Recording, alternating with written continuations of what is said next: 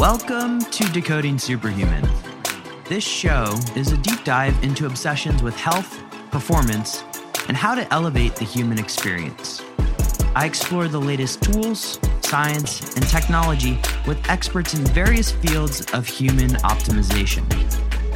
This is your host, Boomer Anderson. Enjoy the journey.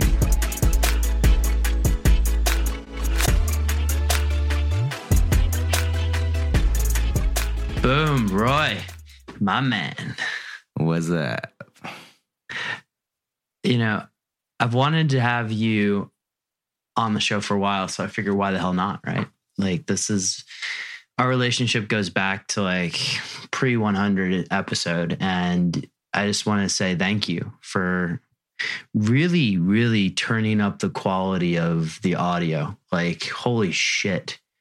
quality audio on the episodes from like 1 to however versus now like you've been very proactive in that and I haven't always been the the easiest person to work with. So thank you, my friend.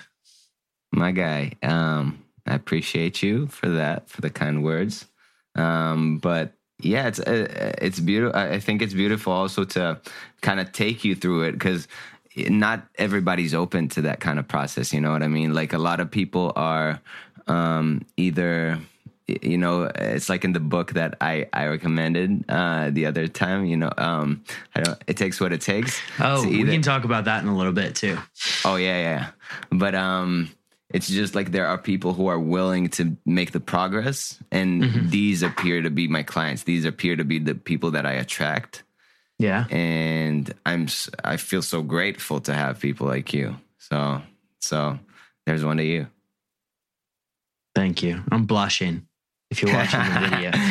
to the ones who are not seeing this. Yeah, if, if you were watching the video right now and you could see through my tan, which I, I, I mean, not as good as yours, Roy, but like you are pretty tan for for for tan. Amsterdam. For Amsterdam, what what uh, happened there?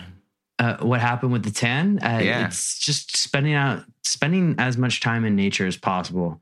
Uh, I think uh, we can get into the whole lockdown rigmarole, but like just getting outside whenever I can, whether that be taking calls or just spending, you know, 20, 30 minutes every morning walking through the woods. Uh, you take advantage of your set and setting sometimes. And I happen to live right near a park here. So got to do it, especially. Especially when, you know, Amsterdam apparently gets only 69 days of sunlight a year, which I, am convinced is not the case this year. So okay. I'm, I'm good with that. You mean like there's more? There's been more.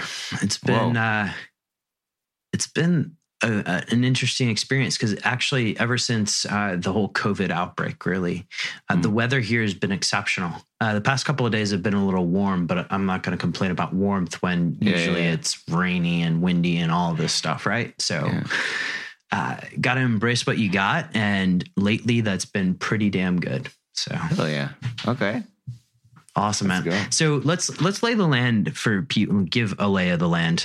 Well, hopefully I can speak better English over the course of this, right? Uh, but let's give it a lay of the land for just uh, people here today as to what we're actually doing, because I haven't done one of these episodes in a while where it's just been you know jamming out on a particular subject, right? And uh, it's kind of hitting the midpoint of the year, the end of Q2, if you're in the financial world, uh, but also just kind of looking back at what has been a really interesting year and saying, you know, what's been going on and mm-hmm. just kind of having a fun, friendly chat, getting Roy out in front of everybody to introduce you, uh, mm-hmm. but also to talk about what's been going on, how this has impacted my life, my client's life, uh, and just a few different fun things that we've been doing in the meantime. So yeah.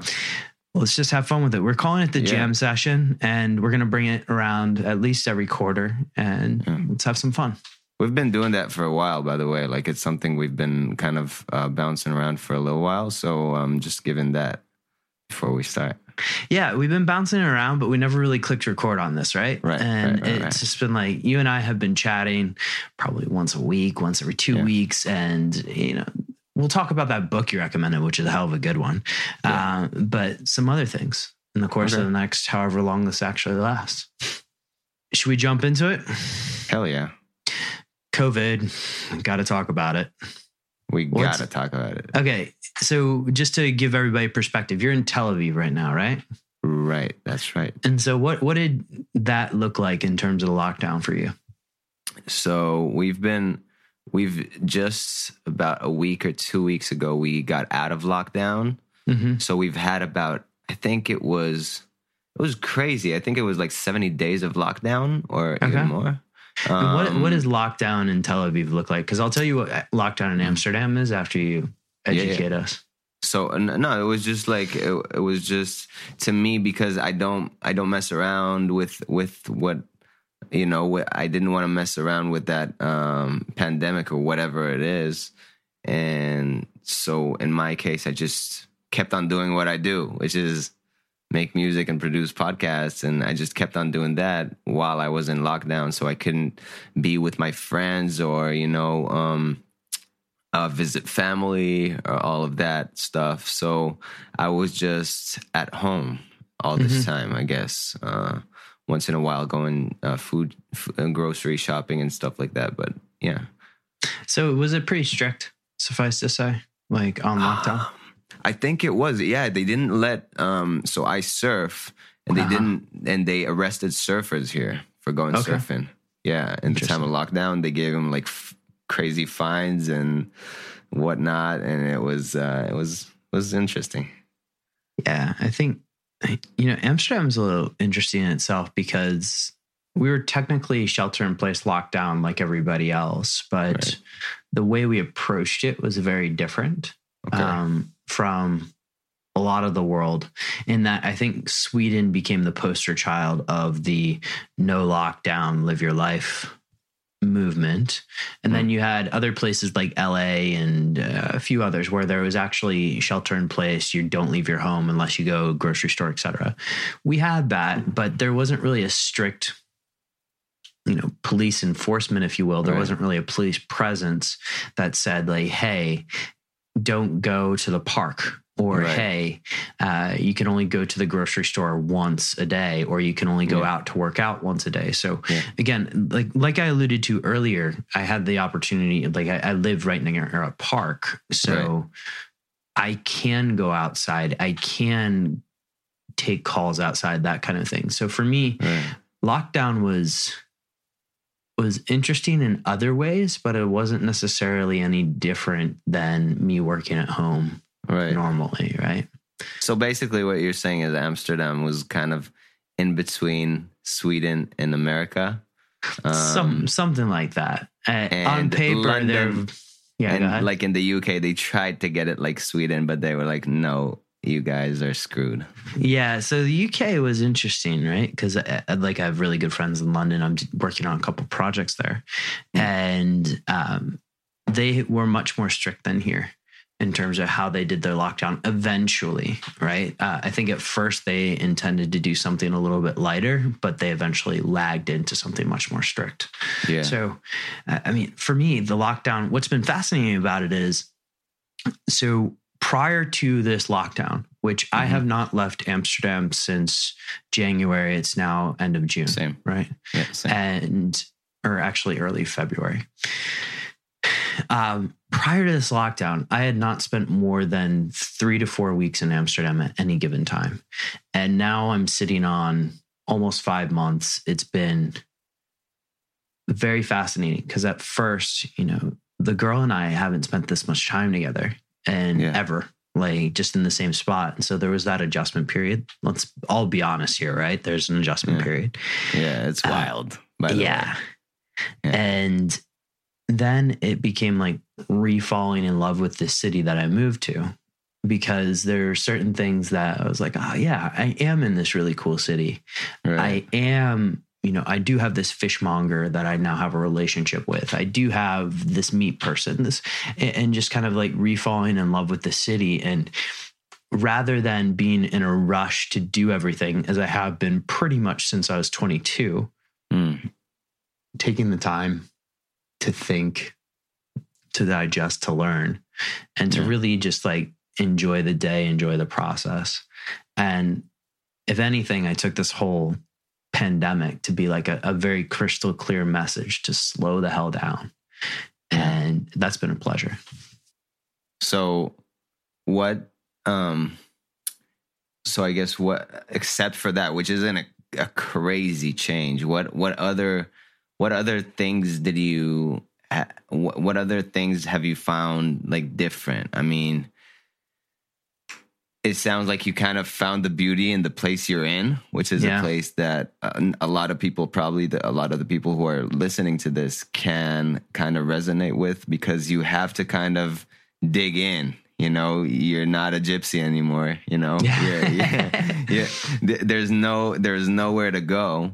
So, how'd you find that with like with, I guess, health and because you have told me a lot of interesting things about like grocery stores and mm-hmm. uh, where you are and exercising and which I think in that time you got the Carol right? Yeah. We like, we can chat about that baby. Yeah um, I, th- I wish I had that one. um dude you just have to come visit Amsterdam. We'll make it happen. Uh so Let's start with the grocery stores because the grocery stores is fascinating. As soon as this thing came out, what went off the shelves right away? Toilet paper. And toilet paper Bread. and junk food, right? Yeah. Bread. Yeah. All of this stuff was very, very hard to come by. And it was just funny because you go into the healthier sections, the organic sections, and everything was fully stocked. Yeah. And so for me, it was pretty, it was just like so much easier because there's less distractions in the grocery store. You just walk in and you grab your stuff and you leave. Um, the exercise part has been fascinating. So I've been a gym goer basically my entire life since 12, falling in love with weights, that kind of thing. And not having a gym initially was like, wow, you took away my happy place. It's mm. like, it's like taking a baby stuffed animal or something like that and you just kind of have like this emotional moment where i'm like oh my god what am i gonna do no uh, christmas yeah no christmas you mean i'm not getting christmas presents oh. and, and, you know there was probably that emotion for a second and as soon as I had the okay rational moment, like, hey, Boomer, you should go buy some exercise equipment. What sells out first? Exercise equipment. and so it was okay. funny because I went online and I'm like trying to buy a barbell and you couldn't buy a barbell, Whoa. which is like, oh crap. What am I going to do now? And so I have the Carol here, um, which for those listening, you know, the Carol is an AI powered resistance bike, which gives you uh, a really good workout in about eight minutes and 40 seconds. And it's two 20 second sprints, uh, which has been a godsend, by the way, just like having this thing. And I don't always use it for those two 20 second sprints. Like sometimes I'll just go for like a 40 minute ride uh, doing zone two training, which is something to kind of benefit your mitochondria.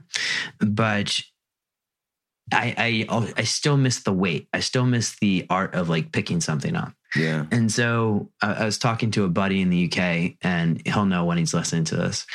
I was like, I, I don't know what the hell to do, and he just said, look at sandbags.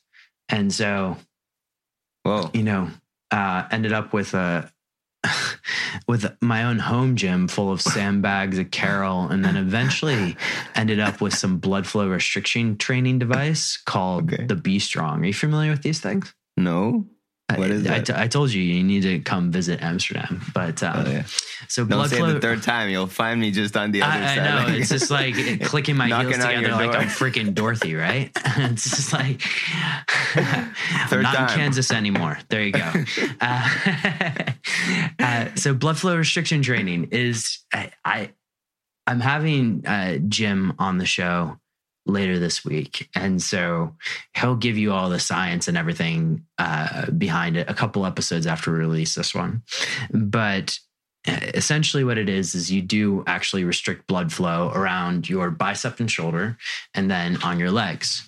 And you perform very very lightweight exercises with high reps. And the idea is to induce a growth hormone response which is uh, it's a very very high growth hormone response. And it's something that's been used for a long time in the bodybuilding world. But what i like about it similar to the carol uh, is for people, I mean, most of the people listening to this have some sort of time constraint in your life. You know, Roy, mm. you're producing music, you're producing podcasts. Like you don't have hours and hours a day to right. uh, hit the gym like some of these guys out there, yeah. right? Uh, we need to get you a good workout in 20 to 40 minutes. And mm-hmm. so, blood flow restriction training, I find it fascinating because in 20 to 40 minutes, actually, no, screw that. It's less than 20 minutes. I can get a complete body workout, be sweating. So it's not like this is a sweat free workout, but mm-hmm. I can mm-hmm. be sweating. And I noticed that since I've gotten the device, that like I'm putting on muscle pretty rapidly and I'm mm. already, you know, fairly well built in the muscle department. Mm. So it's just, it's, I love the thing. Um, so the B Strong is the one that I use. The, I mean, there's KAATSU, there's a whole bunch of others, but uh, essentially, I, I love it. And it's become, as my life has become more and more time constrained myself, I look at devices like the Carol, like the B Strong, and some of the stuff I'm doing with sandbags is sort of these very, very short workouts, which can be very, very powerful if spread throughout the day. So is B Strong a device or is it like, does it guide you? It's a device. And so they, okay. they come with all of these videos and essentially I could show it to you. Uh, maybe not. Uh, you wrap it around the area behind your or between your deltoid and your bicep. Okay. And you pump it up with air and so that creates this compression on your your arm which effectively acts as blood flow restriction yeah. and then you go through they say 3 to 5 I think it's 3 sets of 30 reps mm-hmm. of five different exercises yeah. and like it's incredible how light of a weight you can use and still get a very very effective workout. That's wild. It sounds yeah. like you can do it everywhere as well. I'm going to the us knock on wood. I'm going to attempt to fly to the us in a couple of weeks and this is the only thing that i'm packing with me in terms of exercise equipment so.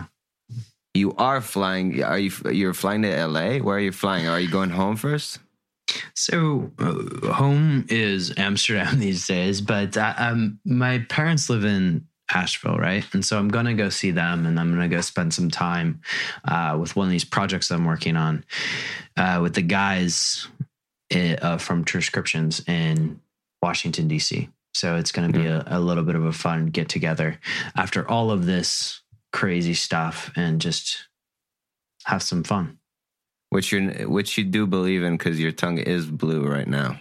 It to is. those who aren't to those who aren't listening, uh, to those who are not just listening to this and are uh, complaining about boomers uh, headphone quality. that's not my job there.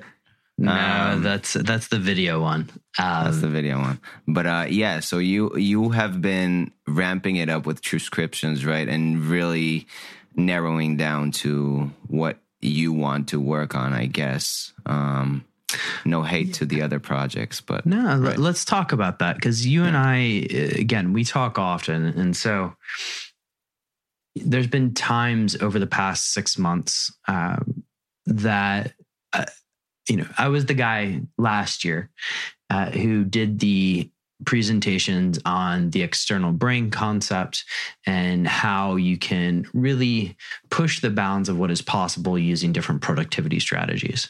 Mm-hmm. I took my own strategies quite literally and found out where those breaking points were uh, to the point where at the beginning of this year, I had close to, and I, do have a few people to thank for helping me with this, but I had close to like 21 different live projects. And these are, mm-hmm you know, in multiple startups, um, helping them either launch products or, uh, you know, get to the next level or just, you know, do different things. And, you know, 21 projects is a lot for any person, especially when some of these are as time demanding as they were.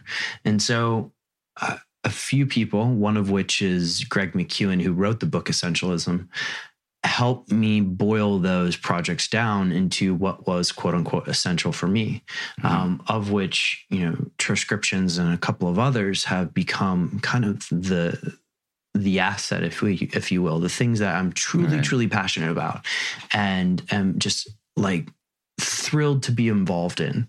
Right. And now it's down to four. Right. And yeah. so, and four, and one of them is this podcast that you and I work together on. Yeah. So it's been, that's been a hell of a journey in itself, man. Yeah. Yeah. That's been crazy. And, and, we've just hit like what what was it top 90 in the US that's crazy yeah uh, we think oh, sorry we think it's uh, we know that uh, according to Chartable, we were 83 in the careers podcast uh, one Jeez. week, which is just pretty awesome, right? On Apple Podcast, which is in, in the US. Yeah. Largest podcast market in the world. Right, right. Which is just growing. So uh, I don't know, like that's, if that's not a good indicator, then what is, you know, like, I yeah. mean, like that there's, uh, we've talked about it, I think, and we've riffed about it. And like the, the, I guess, I don't like I don't like sounding all woo in that because um, I don't think that's what we that's what we're going for. But you know, when we're when we're trying to when we're trying to juggle between like a thousand things, then the essential doesn't come out as well as when we actually narrow down. Yeah. And and yeah, it feels like you definitely you've definitely had um you've made a huge progress with yourself as well. So I wanna I wanna actually get back to lockdown and ask okay. how how has it um, impacted your daily routine?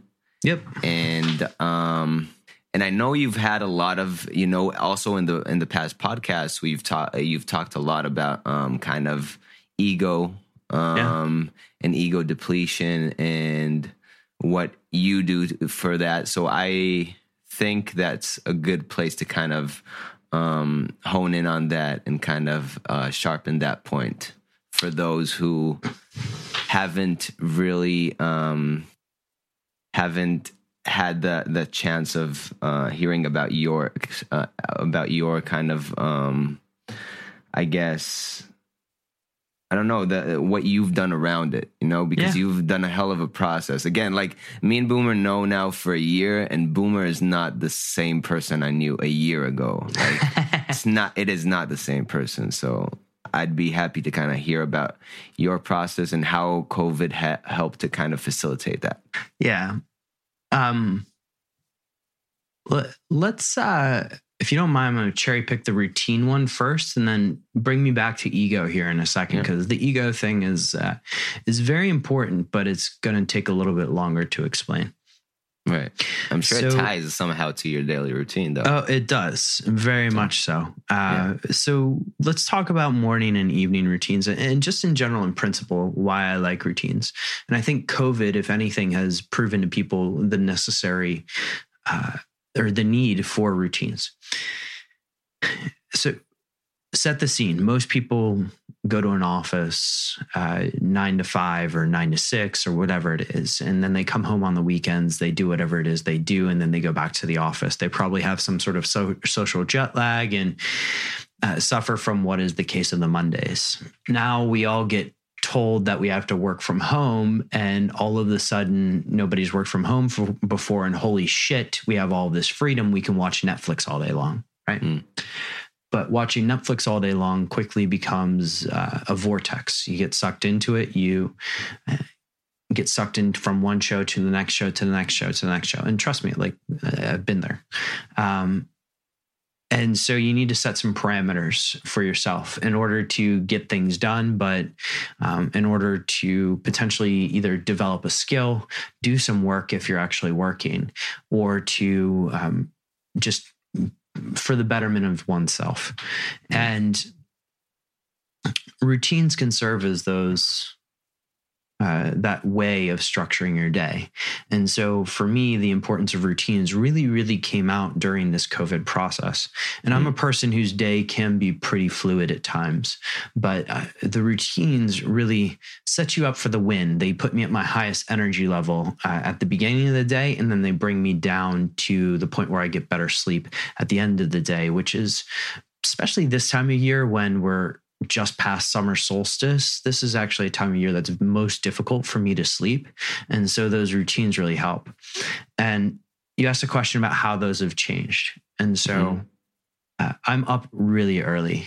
Part of that is because some, you know, the project that I mentioned earlier, uh, the team, most of it is in California, but um, I'm up between 4:30 and 5 every day, and you know that initial get out of bed routine really sets me up for the win because there is a danger there that you get sucked into whatever it is and all of a sudden half of your day is gone and you're like dear god you know i might as well throw the rest of the day over and yeah. So for me uh, that routine looked a lot like the, there's two essential things that i do in the morning uh, which is uh, write down three things that i'm grateful for is the first thing that i do when i get out of bed the second is meditation um, mm. that has a lot to do with your second question around ego and mm. just making sure that that's in check, but also being present. Mm. So, meditation has been extremely helpful. And then because I have a curiosity that uh, waking up, right? You're using waking oh yeah, I, yeah, that's yeah. a good point. Um, so I use waking up from Sam Harris. Yeah. Um, it's more neuroscience heavy. It's more uh, theory etc. Uh, right. So if that doesn't grab you initially, uh, there are plenty of others out there. You know, he's 10%. really good. He's really good. I I, I used it uh, after you recommended um, after you commended it a while ago, and then I started using it. And he also has like beautiful interviews over there, so yeah. I highly recommend it. Yeah, he's got some great interviews. I mean, one that if you're really wanting to go deep on this, the Headless Way is probably one of my uh, favorite things that I revisit from time to time. Um, but you know, from there, I usually go into uh, there's an app called Blinkist, which is a sec effectively effectively um, book. You remember you remember Cliff Notes in school? Do, maybe you're too young for this, right? Uh, so Cliff Notes in school or, or Spark Notes, right? Uh, this was a great way that if you were reading a book for English class, and I remember doing this with like Lord of the Flies, for instance, okay. which since then I've reread it. If you're reading a book for English class and you didn't have any time, which I was into way too many sports, you go and get these Spark Notes, right? And these Spark Notes would take a 300 page book and condense it down into like five pages. So Blinkist is essentially Spark Notes for the adult. And so wow. you can take business books and get them read to you in the morning, or you can read them mm-hmm. yourself in like 20 minutes.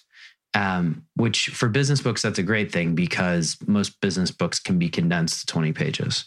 So I, I use Blinkist. And then from there, right now i'm actually working out first thing in the morning uh, but then i'm about my day like i want to i want to get at it as fast as possible yeah um, I occasionally throw a walk in in the morning, go out and enjoy the park that I live by, but that's that's essential.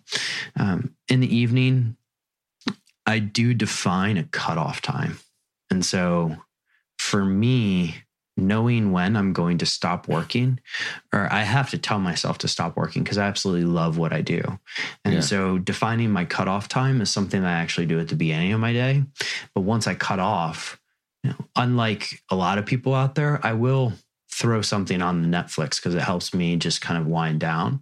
Um, I'll do some breathing exercises. I'll have my blue light blockers on, and then blue light wa- blockers while watching Tiger King. Yo, meditating into it. yeah, meditating into Tiger King with uh, with a mullet, uh, with like a great mullet wig. So it's um yeah exactly right. Like, Damn, Carole Baskin. I'm sorry. That's it. That's it. We're out of there. Uh, We're out of that. That's a great way to take away six hours of your life that you'll never get back. Wow. Um, but it's been there, done that. But yeah, look, you get sucked into that, right? But it right. is like Tiger King is a perfect example of something that you know mindless that you can put on in the background and just kind of let Whoa. yourself unwind. Um, I can't believe that guy, by the way. Wow. It's just like, holy shit. Uh, uh, everything about it. Uh, wow, lost my train it's of worse thought. Than, there. It's worse than Aliens. Watching that thing, it's it's worse. It's actually like worse than watching Aliens. I understand these people less than Aliens, but whatever. yeah, I understand yeah. those people less than like cat videos, right? And right. so like cat, cat videos to me are just sort of like, oh my god, right. but. Right Yeah. Okay. Uh, yeah, we were talking about routines. Wait, cutoff hours. So when when do you usually cut off? Like what? What's, what's I like to be done. Kind of? I like to be done around eight, and so yeah, you know, if I'm up at this time of year, four thirty-five during winter, probably close to six thirty. mm mm-hmm. Um, I still like to be done around eight because that'll give me some time to unwind before going to bed. Uh, yeah. Lately, I've been trying to make that earlier because I am starting earlier. But right. uh, the idea, the principle behind this is to give myself at least an hour or two before I go to bed in order to just sort of uh, declog my mind. I guess if you're using computer analogy, defrag myself right. and uh, just really unwind. And so one of the last things that I do before I go to bed, and I do read before I go to bed, is this process. And, and you know, there's probably a cool marketing term for this, like unfucking your brain or something. Mm. But like just writing everything that's in your journal. And actually, our mutual friend David Nurse does this too. Yeah. Um, writing anything in your head into like a paper journal just so you don't mm. get the blue light and yeah. just make sure you get everything out. And right. once you do that, you'd be shocked at like things like waking up in the middle of the night with entrepreneurs insomnia and you know not being able to get back to sleep. That stuff starts to go away because yeah. you wrote it down you trust it and it'll be there when you wake up. Right. It's just like yeah it's just like um having sticky notes or whatever you know to remind you. Um just like um the dude from GTD. What's his name? I forgot. Oh, David. Yeah. Yeah, David as well. So he he said he uh, he was the first person to kind of coin that term in my brain of just like spitting everything on like onto something. Like yeah. you're thinking about something, even if it's in the middle of something, it means that it'll bother you in in somewhere somewhere else in your day. So just put it on a piece of paper and continue with your day yeah. Um, which I find is a fascinating thing um, in general. But yeah, I think like putting your thoughts on paper in the mm-hmm. end of the day is is a really powerful thing because also if you've had a really shitty day, a really bad day, um, and you are just using this time to kind of reflect, and then you're like, oh, but I did do this, but I did uh, um, actually work out really well today, yeah. or or you didn't work out today, but I did read a lot and I did internalize a lot about finances, or mm-hmm. you know, there's something to kind of cling on to, which you might have not thought of as you were running through your day, right? Yeah, absolutely. And you brought up a good point. So you close out that journaling process by you know, writing down three things that were actually good about your day. So even if you had the shittiest day ever, right? Right. Like, you know, stock market goes down. I mean, there are days where like stock market oh. was going down five, 10%, right? Ooh. And so eh, you volatility, all of this stuff. And just write down three things that were good about your day. And there are three things for everyone, right? You woke up, you started breathing, you had a cup of coffee today. Like there are three things. And so write those right. down and that'll help give you a more positive perspective going into sleep.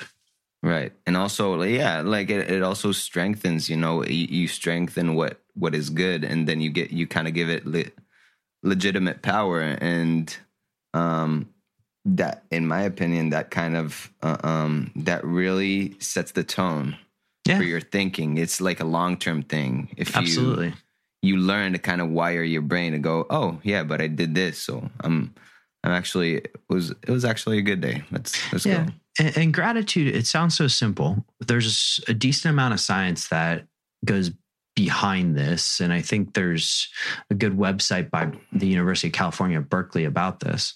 Mm. This was something that I found even when I was back, like this was five, six years ago that I discovered this. And I discovered it through God knows what podcast. Um, and it just at that time it was quick in terms of how quick it could frame your mind and help you recognize like oh maybe i shouldn't blow up at that person maybe i shouldn't mm. react this way. Maybe I there's an alternative here. Maybe there's a right. reframe. And right. that pretty powerful. I remember um, the time when I just got into working with you, and it was kind of, it felt like you were going through this insane transformation um, that actually you recommended a book called um, Extreme Ownership by Jocko Willink. Yeah. And it felt like you were really going by that thing of just like leadership and um a lot of a lot of just thoughts that are very I guess not rational but very realistic you're kind of you you were kind of very neutral about uh, certain things that people would get emotional about or mm-hmm. you would get emotional about yeah. like that's how it felt to me you know you you might have and that brings me to the next question. How how has uh, covid like would you did you reflect on boomer tw- like 23 year old boomer or like let's say 27 year old boomer who just uh, uh, started uh, working at finance? Was it 27 something like that? Yeah. Um, um, did you did so uh, would you would you believe uh, uh, would 27 year old boomer believe that you would become what you are right now uh, fuck no. Um, that's uh, that's interesting, right? So uh, just to paint the scene, and we can probably take 25 through 28, really. Yeah. Um, and I left finance at 30. Yeah. But 25 to 27, any time that period therein, I was very much in the thrills of myself and my career and advancing with uh, the idea of you know trying to be the best finance person out there the best investment banker there is whatever mm-hmm. um, which is very much an egocentric point of view of the world um, I really cared way too much about what other people thought of me and was constantly watching my back and assuming that everybody was out there to get me. And so you can imagine that it's like walking around and looking for a landmine all day long. Yeah. And that can cause a certain perception of the world that is not necessarily positive. Right. Um, I know there's other ways to do this. I've seen other people do it well, but I was not in that position at that mm-hmm. time. And so you asked a question about reflection in kind of lockdown. And there has been reflection not with like an emotional, I shouldn't have done that. It was more like, wow, this is how far I've come in terms of recognizing that at that time, there were little things that would agitate me. Uh, there would be an error in a pitch book, for instance, or mm. just you know a flight would get delayed. Things that were mm. completely out of my control, or mm. the person that I was talking to out of their control. Mm. Uh, but I didn't recognize it at the time, and now it's just sort of okay. There are things within my locus of control, and that's really just how I react to something. Yeah. Um, what is it? Viktor Frankl right? Uh, man's search for meaning. You could the only thing you can control is that gap, and that gap is how you react to something. Right. And so that's really changed quite a lot. And you know, if you're asking what the reflections have been like in terms of 27 or 28 year old boomer now, like yeah. night and day difference. Right. What's the what what's what what would you wake up like um at at 27? Partially hungover. um, you know, yeah. I uh, at that time, you know, I think the, that's also important to acknowledge, uh, to acknowledge, man, because we do go. You know, Joe Rogan didn't become Joe Rogan in a day. You know, it's uh, you have to go through your your fair. Uh, um, amount of a journey, you know, of like learning experiences, and you've yeah. gone a, through a hell of an experience that I I I bet a lot of money that a lot of people don't know the like the whole story. They me too, you know. So. Yeah. So we can dive into some of it and let's see how much of the kimono I open today. Yeah. But um you know, there was, you know, 27 year old boomer in terms of like waking up and everything. It was just so three to four nights a week, I was involved in client entertainment. And for me, sometimes entertainment required a couple of alcoholic beverages just to loosen up, right? And those would go until late nights. At this time, I was averaging four to six hours a night in terms of sleep. Uh, and six was a very, very good night for me. Yeah. I would rarely spend a night in the same hotel room in the sense that over the course of a week until I was about 28, I really didn't care what bed I slept in. Um, you know, I would just constantly be on the road trying to get yeah. more and more finance deals. And yeah. so, you know, that amount of changing, especially changing time zones, has its an effect on the body. And so for me, I look at it and say, like, how the hell did I even perform at that time? And so in some ways, I look back and I'm like, wow, you are capable of a lot. Um, mm. You know, in terms at the of, time, you mean? Yeah, just looking looking yeah. back on it now, I'm like, yeah you're capable of a lot, but imagine if you knew what you know now back then and just right. that's of, what I wanted to ask. Yeah, yeah. It's just like if you knew that and just knew like what the power was of sleep, for instance, and knowing that if I pull an all nighter, it's the equivalent of going to the bar, essentially in terms of my cognitive function. And just knowing all of that information, if I were to apply it, like how much more effective would I be as that professional in that situation? How much more would I be able to focus? How much more would I be able to deliver for my clients? How much more resilience would I have? And how much more would I be able to just negate all of that external validation bullshit that I needed right. and move on with my life and just perform right. at my absolute best? Yeah. That's wild.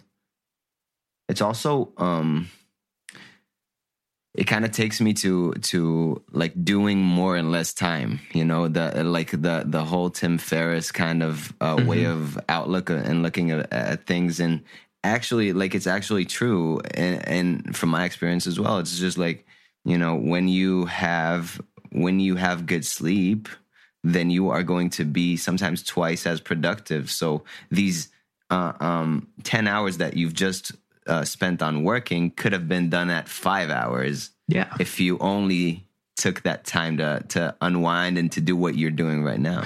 Yeah, and just to layer in something from Greg McKeown, right? And even taking sort of two of those five hours and thinking about how you're going to do it and is mm. this necessary can really cut that work from 10, where it was when you're sleep deprived, down to two, three, or maybe even throw it out the door completely. Is because, this necessary? yeah, is it question. completely necessary? And that's a great question for anybody to ask, right? Like, um, I mean, in terms of uh, efficiency, you know, adding this layer of optimizing your health onto your life or at least my life let's put it that mm, way. Yeah. um, i don't want to be a preacher to anybody but like adding this layer of health optimization onto my life has made me a much more effective individual and i think effectiveness is what everybody is actually after. Yeah. You i, I don't think you're a preacher as you uh, like you're more of a guinea pig i guess. Oh, guinea, yeah, oh. a hundred percent, man. I wouldn't like, say. I, I, get into some crazy shit when it comes to guinea pig, which yeah. which leads me to the uh, next question: veganism and boomer. Oh man, what? Uh, what? Yeah, I was talking. I was exchanging messages with you, and I, I haven't talked about this before, but uh, we watched this movie, Game Changers, which is an extremely biased movie that is it's documented really well and i can understand why it got the reaction from people that it did. But it's extremely biased and there's a lot of uh, stuff in there that needs some good biochemistry uh, to to validate. Right. Now based on watching that I went through a little bit of a challenge of if I was going to do a vegan diet, Mm-hmm. How would I do it and how would I do it right? Mm. And the plan was is, was to go four weeks. And I looked at a vegan diet and said, what is a vegan diet really missing when it comes to a high performer's life? And I was going to show people how to do it and supplement with it. And so let's let's take a vegan diet and say like, hey, what are the things that are typically missing from a vegan diet? Uh, B vitamins for one. So I had a nutritional supplement for that. The right form of vitamin A. So, vitamin A for a lot of people gets processed in the body from beta carotene into uh, retinol, retinoic acid. And I'm genetically inefficient at that process. So you actually need it from a meat source. And so mm. vegetable form is beta carotene, meat source is actually the active form in your body. Um, and so rather than course, going for the meat source, now that I was doing this vegan diet, I had to have the right form of vitamin A in terms of a supplement. And then it became an issue of getting protein. And, you know, we just talked about uh, athletics and movement and all that stuff. And yeah. so that was a chore as well. So making sure yeah. I was getting all of my right amino acids and making sure I was getting the ample amounts of protein and there is just layer upon layer of things that you need to do in order to thrive under a vegan diet. And initially, when I went into it, I went just sort of no structure to it and mm. said, I'm just going to be vegan. I'll do my time restricted feeding. So I'll eat three times a day with some fasting. Mm. But I ended up with a relatively high carbohydrate diet, and I don't do well with high carbohydrates so after a week, I switched to uh, Will Cole, who's been on the show a couple of times, calls it ketotarian. And what's high carb for you, by the way? high carb for me is like greater than 30% of my diet coming from carbs. Uh, okay, typically, I'm very yeah. low in, in the yeah. sense that I, I, would say on an average day, I'm probably 20% or less carbs. Right now, a lot less than that. Yeah. But um, Will Cole. Will Cole. Ketotarian, switched to it. And then, so the first week I put on some weight, like put on weight really quickly. And I said, no way, in four weeks, I don't want to be a blimp. And so I switched over to this ketotarian diet, allowed my weight to stabilize, but I still was missing something. And I just didn't feel there in terms of energy. So after a couple of weeks, Which ketotarian just, is just like to to give the the the perspective? Yeah, yeah. sure. So um, ketogenic diets typically come at 65% fat or higher. And so uh, in reduced amount of carbohydrates. So for a lot of people that's 50 grams of carbs or less. Okay. And um, for a ketotarian, that means high fat diet looks, for me, it looked a lot like high monounsaturated fat diet. So olive oil, olives, avocados, macadamia nuts, these kind of things. Mm. And I still just, I, I didn't feel it. And after a couple of weeks, I just said, life's too short. I'm going to kill this. Um, and so veganism didn't work for me. I got to mm. say, you know, I don't judge people that say they're vegan. I don't judge people mm. that say they're carnivore. I look at them and ask, you know, are you covering all your bases here? And mm. how do you know you're covering all your bases? And if you're doing the work, you're analyzing your biochemistry and you're supplementing as needed, go for it. But a lot of these nutrition plans leave some bases uncovered and you just need to make sure that you're you're watching your blind spots. Right. It's never one. It's never a one fits all thing. It's never no. one fits all situation with uh, biohacking, which is something like that I've taken. I, I can't say that I'm the healthiest uh, person on earth, but I feel like um, from the podcast, what I've kind of picked up was like there is n- not in any near future there has not been something that that is just like oh, it fits everyone. There will always be something that that fits you and doesn't me and doesn't fit me and the opposite. Yeah. You know, so that's that's something to always that's why it's not you're, you're not giving medical advice. You're just like I tried this, this is what happened. Um yeah you can try this and see what happens to you but yeah it's just i'm not i'm not bashing vegans right like i'm not right. going to go out there and say hashtag vegan cat or whatever whatever it is that like joe rogan does on occasion right like go ahead if you want to be vegan that's fine i understand the sustainability uh, concern, albeit right. i would like them to explain it to me uh, a right. little bit better. But right. just know your blind spots yeah if if there's anyone listening who's kind of uh who's a, a, vegan and is doing it very successfully we'd love to kind of hear from you and if you got some new hacks for us. Yeah uh, yeah maybe i'll go round two right? Yeah yeah, um, yeah, try it again with a little bit yeah. more a little bit so more yeah um let us know if you're out there.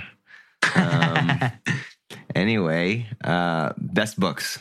Oh we've so, talked about a few. yeah i'm gonna give you a shout out here because we were earlier on when I was going through the I'm going to do everything in this world and I'm going to have no time for myself. Um, and this was earlier this year, before I talked to Greg McKeown, before I talked to those two ladies that I mentioned.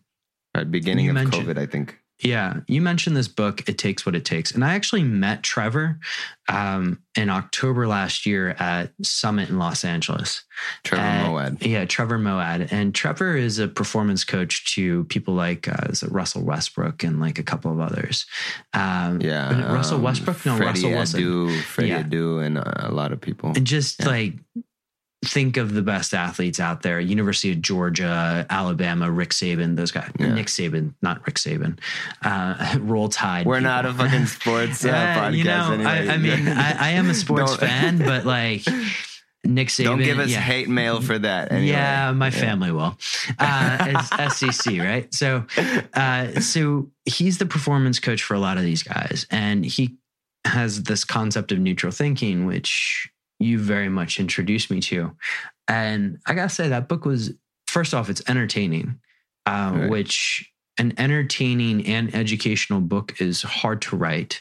Right. But this guy has decades of experience with some of the top athletes in the world and has some fantastic right. stories. Mm-hmm. But um, I've enjoyed that book quite a bit. Crazy story and upbringing as well. Yeah. Like this dude, this dude his dad was a performance coach as well. So you can say like he got it from birth or whatever. And he which he did. Yeah. But it's it's kind of the way he passed it, he chose to pass it on, in my opinion, was is huge. And everyone who wants to kind of step up their game and kind of uh, realize because what you were going through was just like it seemed to me like because I knew you were cognizant. I know I knew you were very mindful about your about whatever you're doing and you're very you're you're not quick to act on things you're you're very reflective as well mm-hmm. so from my standpoint it was just like he's a, a um because again I, I, think i told you about it they're like about the leadership mm-hmm.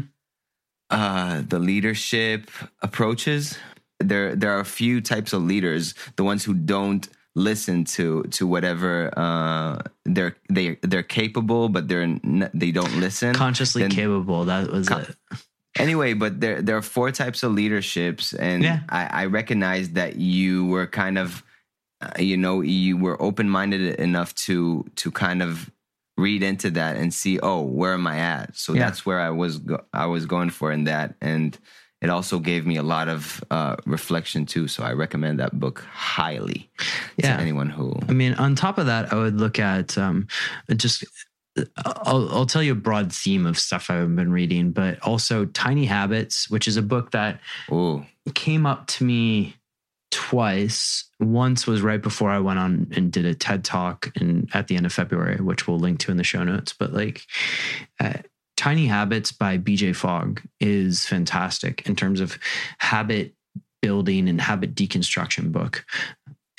I don't love The Power of Habit by Charles Duhigg you know mm-hmm. it, it's a good book for explaining the theory behind it but if you want really tangible ways to build habits bj fogg does a fantastic job mm-hmm. and then essentialism of course is the only real personal development book that i can remember off the top of my head that i reread and remind mm-hmm. myself of so i wow. think that says a lot about what greg mckeown's done there um, and then broadly speaking, most of my reading's been in the spiritual and consciousness realm, which that may sound a little interesting, but I'm what I'm looking for there are the books that have withstood the test of time.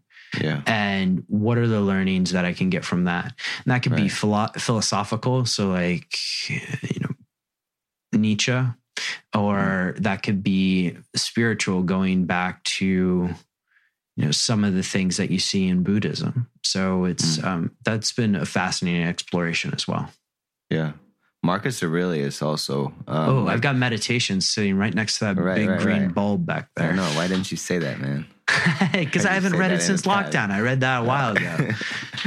oh damn! Sorry. No, no, no. Scrap You that. should- no, no, no. You gotta. I mean, if like, it's a great book to pick up almost every single day. Uh, Right, right, like- right, right, right. Also, have you uh, read Atomic Habits by James Clear? Yeah, I love James's work is great. Uh, Yeah. and similar to BJ's in terms of where I would rank it in terms of um, if you're going to look at deconstructing habits and behavior change, which let's face it, all of these really sexy things that people talk about and do, all it boils down to is are you going to be able to do it or not? And On a consistent Yeah, basis. and on a consistent basis because you know what roy like i could hijack your entire world your entire health world and say do all of this and it could end up being a 15 page document but if Right. you don't know how to break it down into your everyday life you're probably going to throw the 15 page document out and Right. so these two books are and i would love to hear from anybody that has better ones but like Right. those two books are fantastic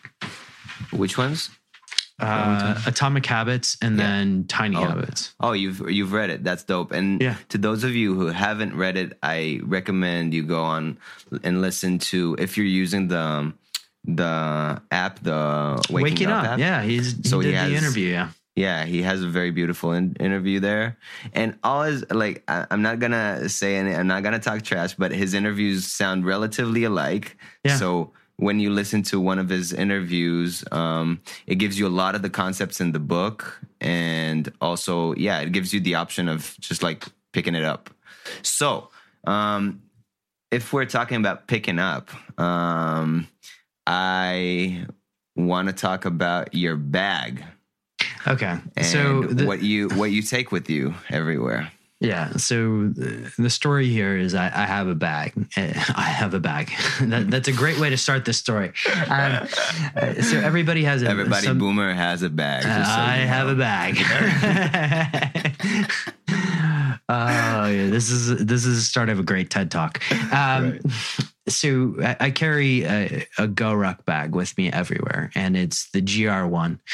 And this thing, like I'll wake up in the morning and actually go for rucks sometimes, but mostly just carry it around and carry all my work stuff with me.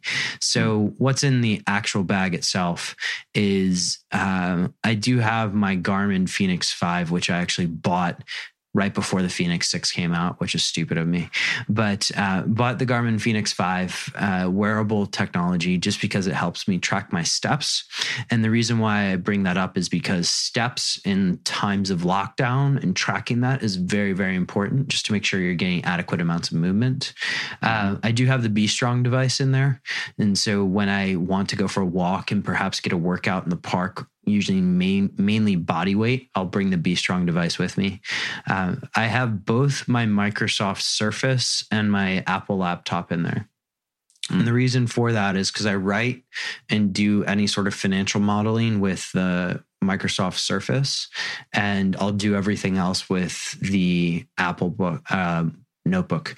And the reason for that from a productivity perspective is it kind of sets your mindset. Like once i open the surface i know i'm either writing or i'm doing a financial model of some sort. I'm not doing i'm not putzing around on facebook or something like that. I'm not doing the instagram thing. And so i'll have both of those. Um, let's see what else do i have in that bag? It's sitting right here. I'll have a book or two usually.